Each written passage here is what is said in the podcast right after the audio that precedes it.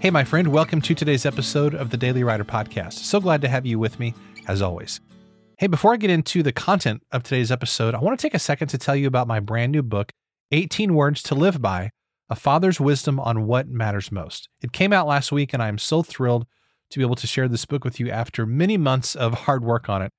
18 Words to Live By is a short, fast read covering 18 values to guide your life. This is a very different kind of book in that I didn't really do any advance promotion or build a launch team for this. And the reason is that it was a gift for my son Ben's birthday, which was April 11th. And I wanted it to be a surprise for him. So the book is kind of like a compass. It's a collection of essential values to carry with you on life's journey. And these are values that help you to become a person of character. So in the book, I talk about values like empathy, responsibility, integrity, freedom, forgiveness, and many more. And I have to tell you, this is my favorite thing that I've ever written. I really tried to pour my heart and soul into this book, and I share some very personal stories that I hope will be inspiring to anybody who's looking for a short, simple book that's kind of like a little handbook for life. Each of the 18 short chapters is, is written like a letter, and you can read each of those in just three or four minutes. They're super short, and I designed the book intentionally that way.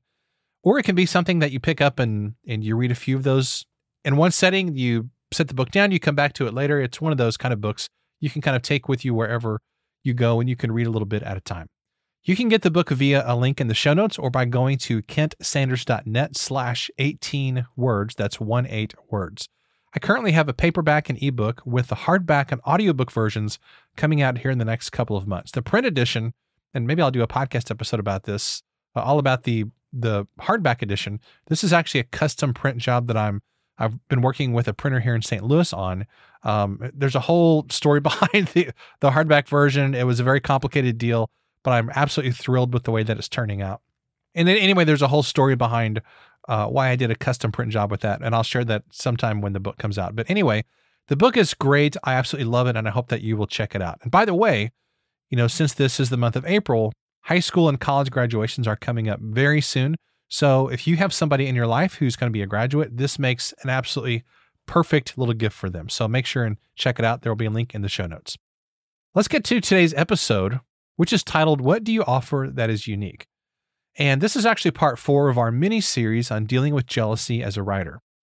As writers, sometimes we see another person's success and we believe that we should have it as well. But when you stop and think about it, the logic doesn't really add up. And the reason is that creativity is like a thumbprint.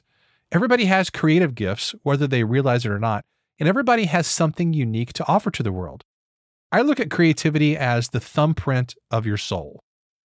And you may not believe that you're unique, but you are. You are a one of a kind combination of personality, experiences, gifts, and passions that has never existed before and will never exist again. So if you don't believe that you're a unique creation and you don't use your writing gift as the limitless potential that it truly is, I think you're selling yourself short. Well, where do we get tripped up in this process? Well, it happens whenever we see other people writing about topics that are similar to ours. And it's really easy to think, well, that person's writing about the same kinds of things that I'm writing about, and he or she is way more successful, so that somehow invalidates my writing or my creativity or my or my writing gifts.